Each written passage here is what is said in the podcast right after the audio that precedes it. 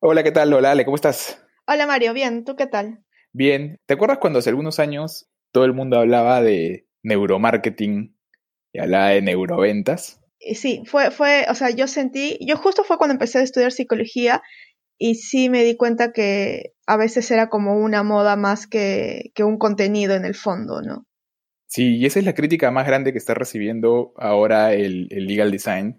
Y por eso el capítulo de hoy en Empática, el podcast de Behavioral Legal Design de Baxel Consultores, es ¿Es el legal design vende humo?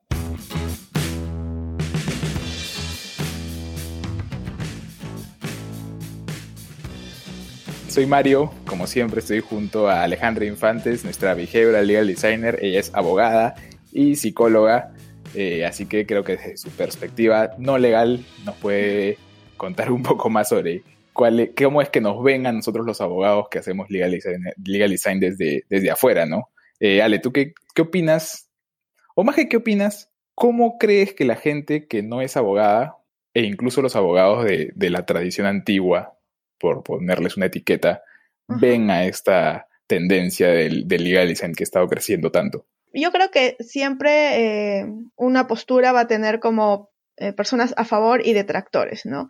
Este, va, va, va, a tener como los fans que no tienen como el pensamiento crítico y los que están en el otro extremo y los que están más en el medio, que son los que creen que puede ser, pero bajo ciertas condiciones. Entonces, lo que yo he estado viendo, me, me, parece que sí, que como dices al inicio, el legal design podría sonar como una moda si es que no se tiene en cuenta ciertos parámetros. Eh, por uh -huh. ejemplo, eh, bueno, sí, no sé, y por tu, por tu lado, desde tu perspectiva como abogado, desde dentro, ¿cómo lo ves? A ver, a mí el, el, el temor que me da, digamos, el que el legal design se vuelva popular tan rápido y sin un sustento sólido detrás, es que tengo una crítica que le hacen mucho a los abogados, que es meterse en las profesiones de otras personas. ¿no? Ya, ya sucedió eh, en algún momento cuando los abogados hemos querido pasarnos de economistas, ha sucedido cuando los abogados hemos querido pasarnos de, científicos políticos y siempre estamos tratando de entrar a las áreas de especialización de otros. Y no está mal, no está mal que entendamos cómo funcionan estas áreas y entendamos la lógica detrás del pensamiento de un economista, del pensamiento de un científico político, ahora del pensamiento de un psicólogo o un diseñador. Lo que no podemos hacer, porque creo que es la parte que no es muy responsable, es decir que sabemos lo que no hemos estudiado, o lo que no hemos entrenado, o lo que no nos hace expertos. Nuestro expertise creo que viene desde la parte legal y podemos complementarla con estas otras profesiones. Creo que esa, esa es para mí la mayor crítica de los abogados que se hacen llamar legal designers, habiendo llevado un curso de 10 horas de legal design. Creo que es mucho más que eso. O, sea, por otro lado, también es importante tomar en cuenta que siento que algunas veces cuando decimos que somos legal designers o algunas personas cuando dicen ser legal designers se ponen en una posición como de superioridad frente a los tradicionales. Y creo que más bien este, se debe tomar en cuenta que hay mercado para diferentes tipos de necesidades. Entonces va a haber clientes que van a preferir un abogado tradicional y no está mal y va a haber clientes que van a querer un abogado que tenga otro tipo de visión, porque tal vez su negocio también tiene otro tipo de visión y tampoco está mal, ¿no? Y es ahí donde se abre como diferentes nichos y creo que el nicho del legal design es uno específico que, como tú dices, debe este, entrenarse, debe estudiarse y también debe tener horas o sea, práctica, ¿no? Y creo sí. que otra cosa súper importante aterrizando lo que tú dices, es que no es imposible para los abogados ser legal designers siempre y cuando eh, partan de, de, que se está trabajando con un equipo multidisciplinario, ¿no? Por ejemplo, cuando hubo el tema del boom del análisis económico del derecho, era eh, estudios de abogados con economistas dentro. Claro, claro, sí. trabajando de la mano con, con economistas externos. La, el tema es que ya una vez que tienes que entrar a hacer el, el trabajo de verdad, consigas un acompañante que sea experto en el tema para, para que puedas realmente profesionalizar el servicio que, que estás prestando, ¿no? Eh, y hay algo importante aquí con el nombre. No quiero comenzar con eso. El nombre del legal designer. Y, quiero retroceder un poco porque en realidad nosotros cuando lanzamos el tema de, del behavioral design, porque en realidad nosotros, eh, como, como te acuerdas, Ale, nosotros no hemos entrado al behavioral legal design desde el diseño, sino que hemos llegado allí tocando la puerta a través de las ciencias del comportamiento, ¿no? Sí. Y, yo siempre hablaba de, eh, hay que ofrecerle a la gente derecho y economía del comportamiento. Y luego y lo ofrecimos por mucho tiempo. Sí. Y en verdad los abogados les asustaba el nombre, lo rechazaban, no les parecía familiar. Entonces, ya transformándolo al legal design, que es algo que, que suena mucho, suena más familiar, pero, pero creo que el legal design es, desde un punto de vista eh, más macro, si queremos verlo así, podría ser más de lo mismo. Porque yo creo que todo abogado, en, desde algún punto de vista, es diseñador. Porque es diseñador de estrategias, es diseñador de normas, es diseñador de contratos. Siempre hay una, una capacidad de diseño que viene intrínseca con la profesión. Pero igual el científico. O sea, nosotros hablamos del behavioral como si fuese, como si la economía del comportamiento fuese un descubrimiento en el mundo. Y en realidad la, economía del comportamiento no es más que aplicación de principios que tú conoces muy bien, principios psicológicos, principios sociológicos, principios de las ciencias sociales, a una ciencia como es la economía, una otra ciencia social como es la economía, que había perdido un poco el realismo por preferir la elegancia de los modelos matemáticos. Entonces, en realidad, si lo queremos ver como una comparación, es como decir, la economía del comportamiento no es en realidad nada nuevo, es el redescubrimiento y la revaloración de otras ciencias sociales como la psicología o la sociología. Yo creo que lo mismo sucede con el diseño. Aquí no, aquí no estamos descubriendo algo, aquí lo que estamos haciendo es revalorizando lo que ya siempre hemos sabido que, que, funciona, que son estos principios del diseño para poder influenciar y persuadir a la gente como abogados, ¿no? Sí, sí, y, y también, o sea, algo que me parece interesante de lo que acabas de decir sobre las ciencias del comportamiento es también este, abrir nuestra profesión a otras profesiones y trabajar en conjunto. Entonces, también eso es como mm. importante porque no, no podemos abarcar todo. Los, abogados son, son especialistas estratégicos, sí, pero este, desde otro enfoque, otra profesión puede aportar algo a mejorar este, el producto o el servicio legal, ¿no? Ahora, también este, el tema es que el diseño está teniendo su momento en, las compañías porque busca comprender el problema y no saltar a las soluciones eh, de, manera directa, ¿no? Y creo que eso es como un plus para un abogado porque normalmente, ¿qué es lo que pasa en las escuelas de derecho? Los, nos entrenan, porque también he estudiado derecho, nos entrenan a hacer, este, a saltar a, las, a, los, a los resultados. Y en general, en casi todas las profesiones nos enseñan a saltar a los resultados, pero no nos enseñan primero a hacer un diagnóstico para comprender mejor el problema. Entonces, creo que ese es como un plus agregado del diseño hacia el derecho a nivel de profesión, ¿no? Más allá del tema intuitivo que tú comentabas hace un segundo. Sí, pues, y, aquí yo quiero traer un artículo que hemos estado leyendo esta semana y que ha sido, este, digamos, tendencia entre los que somos eh, eh, aplicadores del tema del diseño, del diseño legal, que es un artículo de Joshua Kubicki. Si quieren buscarlo, está en medium.com, que es esta plataforma para, para publicar eh, tipo blog que se llama Is Legal Design Bullshit. Y es un artículo bien interesante. Eh, un poco largo. Creo que podemos, sí, es, largo, creo que toma unos 20 minutos leerlo, pero creo que cualquiera que quiera ingresar al mundo del diseño legal debería leerlo como, como apertura a, este tema, ¿no? Y, de repente podríamos ir analizando un poco el artículo, no, no paso a paso ni todo, pero sí algunas ideas generales que creo que él plantea y que pueden ser interesantes. Por ejemplo, él plantea que hay una diferencia entre los diseñadores clásicos, digamos, los diseñadores antiguos, los que ya vienen en la práctica por mucho tiempo, y los newcomers, que le dicen, ¿no? Que son estas personas que de un día para otro han pasado de ser abogados a ser legal designers, ¿no? Este, y él critica bastante este tema y dice, Claro, todo el mundo habla de legal design, así como todo el mundo habla de neuromarketing en un momento y todo el mundo sabe cuáles son los principios y todo el mundo los enseña y los repite y hay unos ejemplos que son los ejemplos de, stock, digamos, para dar una clase o una conferencia. pero la verdadera pregunta que uno debe hacerle a un legal designer para saber si realmente sabe o no del tema es, ¿y qué has hecho tú? ¿Y cómo has obtenido ese resultado? Y allí es que te das cuenta si alguien está floreando, ¿no? Para los que no son peruanos, creo que la palabra florear es como decir vender humo, ¿no? O realmente sabe del tema, ¿no? Eh, no sé, ¿tú qué opinas de esto? Sí, sí, yo, y aquí me parece como súper interesante lo que dices, ¿no?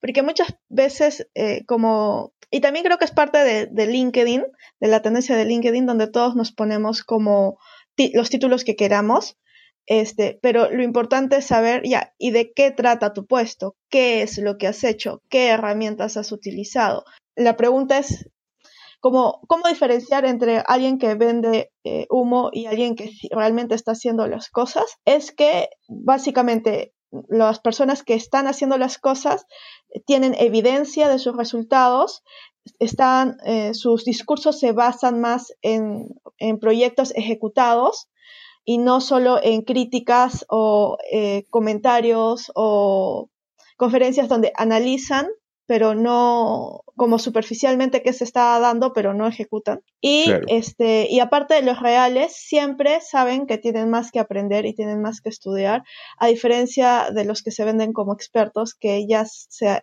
que ya se sienten realizados en el tema, ¿no? Sí, y que, que no tiene nada de malo ser un académico, en el derecho también hay académicos, pero eso no significa que no puedan tener la capacidad de enseñar el tema. Pero de allí a ser un experto en la práctica hay una gran diferencia y creo que una de las principales diferencias eh, de la forma en cómo se ve el diseño y cómo se ve el derecho es que el derecho tú lo puedes ver de manera teórica, tú lo puedes ver desde la academia y ser un abogado reconocido, pero creo que el diseño o las ciencias sociales se ven mucho desde la práctica y la experiencia en el campo el diseño, para no, para no entrar a las ciencias sociales en, este, en esta oportunidad, ¿no? Eh, yo, por ejemplo, eso esto es algo que siempre digo, yo he llevado por lo menos tres cursos de Derecho Tributario. O sea, me he pasado año y medio estudiando Derecho Tributario en la universidad.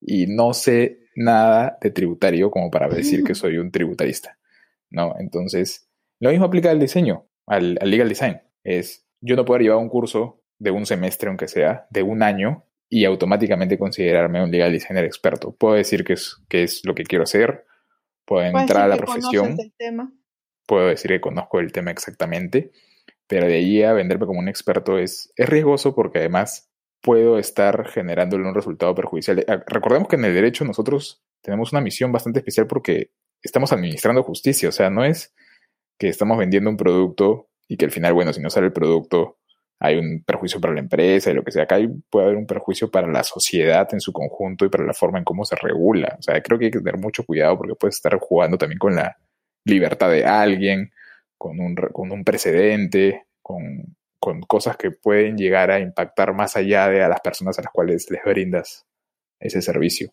Sí, sí. Eh, me parece que lo que dices es como importante y también creo que es eh, necesario conversar un ratito sobre los mitos de lo que es legal design eh, y cómo se aplica, ¿no? Por ejemplo, algo que veo mucho es que cuando hablamos de design, lo primero que pensamos, o hablamos de diseño, lo primero que pensamos es como el derecho con figuritas. Y creo que el legal design va más allá de solo de ser como un, proyecto visual, sino más bien es una metodología que parte de analizar el problema y luego eh, buscar, o sea, y parte y tiene diferentes etapas que buscan encontrar la mejor solución. Y ahí este, hay algo curioso que también lo conversamos con Manuela.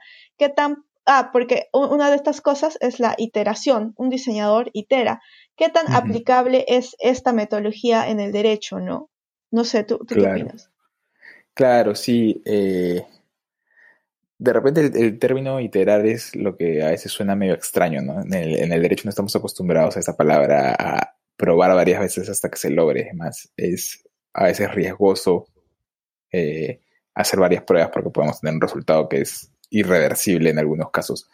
Pero, pero sí, tienes razón. Creo que por lo menos eso es lo que hemos tratado de hacer siempre nosotros, es hablar del, del behavioral legal design no desde el punto de vista de, la, de, sus resultados, ¿no? O de los principios que nosotros conocemos que pueden ser aplicados, sino tratar de hablarlo desde la metodología. Sí, sí, esto sí. Es, Esto es una metodología y es una metodología que más allá de la metodología específica que se use, por ejemplo, la más conocida del design thinking, lo más importante es que tiene algo esencial, que es la investigación, la investigación, la investigación. Muchos creen que, que esto se concentra en poner un grupo de post-its en una pizarra y comenzar a hacer una ideación y ahí sale la magia. Y, y no, eso es, eso es lo, lo, gráficamente bonito, si se quiere ver, ¿no? Este, sí. pero, pero, por ejemplo, yo he llevado cursos de Design Thinking y he aplicado Design Thinking en varias oportunidades y yo en verdad no lo uso muy seguido porque no me funciona mucho. No, no me funciona mucho porque para la forma en que trabajamos nosotros, el Design Thinking va muy lento, que no significa que el Design Thinking sea una mala metodología, simplemente significa que no me sirve a mí como metodología para el objetivo que yo quiero tener. Sí, Por o eso, sea, igual depende uh -huh. también de cada proyecto, ¿no? Porque va a haber proyectos donde sí podemos tener como el, el, la pausa de la metodología del design thinking y va a haber proyectos legales que necesitan el, la rapidez, por ejemplo, las demandas, los escritos. Eso creo que es importante es. que se quede Así sobre es. la mesa. Así es, por eso lo importante no es que el legal design es igual al design thinking o que el legal design es solo una metodología. El legal design es aplicación de metodologías del diseño y con el behavioral legal design además metodologías de las ciencias del comportamiento a modelos del derecho, digamos, a estructuras sí. del derecho, sí. que pueden y, ser muchos tipos de modelos, ¿no? Uh -huh. Y creo que también es importante, este, ya como a forma de conclusión, comprender que el, el diseño y la innovación no son como eh, fines en sí mismos. O sea, todo lo que nosotros hacemos no es para ser innovadores o para ser diseñadores. La, creo que lo que se tiene que tener en mente es que un legal design o alguien que aplica o un área de innovación en un derecho es solo un medio para mejorar una finalidad más grande que puede ser, que es el servicio legal en sí. Entonces, eso también creo que debe quedar como muy en claro. Porque además es una palabra que también se ha, se ha manoseado mucho, ¿no? La palabra innovar. Uh -huh. Este, nadie es innovador en teoría. No, soy un experto en innovación. No, o sea, tú eres innovador porque al final produces algo que es distinto a lo anterior, que no tiene que ser realmente el descubrimiento de algo nuevo absolutamente, sino la mejora de algo anterior a través de unos procesos, nuevamente hablamos de metodologías de innovación. Este, el mensaje que yo, que yo dejaría a la gente que, que nos está escuchando es, cuando quieran entrar a investigar o cuando quieran especializarse en temas de diseño, eh, primero, no es que tienen que abandonar las otras áreas del derecho que ven. Yo, por ejemplo, me considero un litigante en temas de arbitraje, en temas administrativos, en temas de libre competencia, que son los, los, temas que básicamente yo veo, y aplico estas metodologías a la forma en que pienso dentro de estas cosas. Entonces, nosotros nos hemos dedicado más que ofrecer un servicio de legal design de cualquier cosa, a aplicarla a las cosas que ya vemos, ¿no? Y eso nos da de repente una ventaja comparativa, si queremos verlo así. Sí. Pero que también se puede aplicar directamente, ¿no? Porque son formas de abrir un poco la, la, la, la mente, digamos, y pensar de otra manera, porque este, esto sí te lo, te lo puedo preguntar a ti, Ale, que has estudiado las dos carreras, además, psicología y derecho. Eh, en este artículo que yo mencionaba hace un rato de Joshua Kubicki, él dice, a los abogados nos enseñan en las escuelas de derecho a pensar analíticamente y a los diseñadores les enseñan a pensar creativamente. Y son dos estilos de pensamiento completamente distintos. Entonces, una persona que estudió cinco años de derecho y que le ha enseñado que tiene que ser analítico y que tiene que ser racional y que tiene que actuar de una manera, pensar de una manera deductiva, digamos, quiera de un día a otro cambiar su forma de pensar, es muy complicado, ¿no? Tiene que comenzar sí. a aplicar estos métodos para poder pensar como diseñador. ¿Cómo es que tú percibes que piensa un abogado frente a un, a un psicólogo, ¿no? Porque tú también eres psicólogo. Sí, sí, o sea, de hecho, es una pre pregunta súper interesante la que me haces, porque este, una de las razones por las cuales yo me, como que decidí no ser solo abogada fue porque al verme rodeada de abogados me di cuenta que eh, había un grupo muy fuerte que tenían como una forma específica de pensar y era esta, esta forma muy eh, pensada hacia eh, la ley de Murphy, ¿no? Si algo malo va a pasar, va a pasar en cualquier momento. Entonces, los abogados salen de la escuela de derecho pensando en sobreregular y en las normas. Entonces, sin querer, el pensamiento del abogado se deforma un poco y se vuelve un poco eh, más cuadriculado. Y cuando empecé a, estudiar psicología, y creo que es algo que me salta mucho también, es darte cuenta de que la contraparte no es mala eh, en sí, sino que más bien hay una razón de por medio y tratar de comprender esa razón. Este, o cambiar un poco el foco y ser un poco más empáticos, ¿no? Esta pregunta clásica de los, de los psicólogos y cómo te hace sentir eso, a diferencia del abogado que no pregunta el cómo te hace sentir esto, sino que tienes este problema, la solución es A, B, C y D, pero es como, espérate, antes de, la solución, este, comprendo un poquito más mi problema, ¿no? Entonces, sí, siento esa, esa diferencia. Pero, pero, esa forma de pensar los abogados es porque nos enseñan a pensar así también, ¿ah? sí, sí. Sí, a veces suena un poco redundante y un poco obvio decir el diseño centrado en el usuario, este, que son este, este, tema que se utiliza mucho en, en, el diseño, y, y tener eso en la cabeza día a día y pensar no solo en la solución, que es a lo que los abogados nos han acostumbrado y lo que hacemos muy bien, pensar soluciones rápidas, sino pensar en cuál es el verdadero problema y cuáles son las diferentes opciones que tengo para llegar a una solución, es una manera de, aproximarse a, la situación distinta.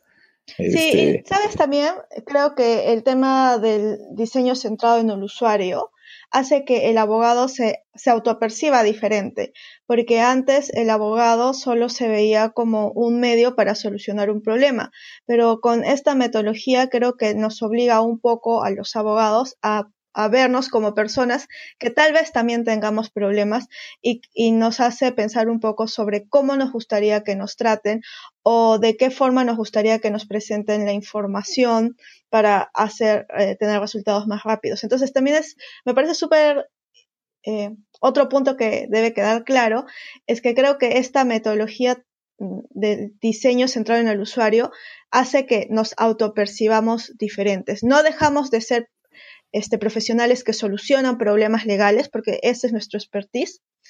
Y estamos, tenemos que estar atentos sobre eso, pero también somos personas y también es importante que, que como personas veamos que hay un problema este, que puede tener diferentes ángulos de estrategia. Así es. Yo creo que para concluir, si ustedes quieren ser diseñadores legales siendo abogados, júntense con personas que sepan de diseño, así como cuando, trabaja, cuando trabajan con un economista, con temas económicos se junta con un economista, cuando trabajan en temas de construcción se junta con un ingeniero para poder complementar esa visión, esa visión legal y así aprender a aplicar el tema de manera adecuada. Este, e igual si no eres abogado y quieres entrar al mundo del diseño legal, júntate con un abogado, porque realmente uno no puede ser un diseñador del mundo legal sin entender qué está pasando en ese mundo, ¿no? Creo que ahí es donde se complementan bien las, las, las profesiones.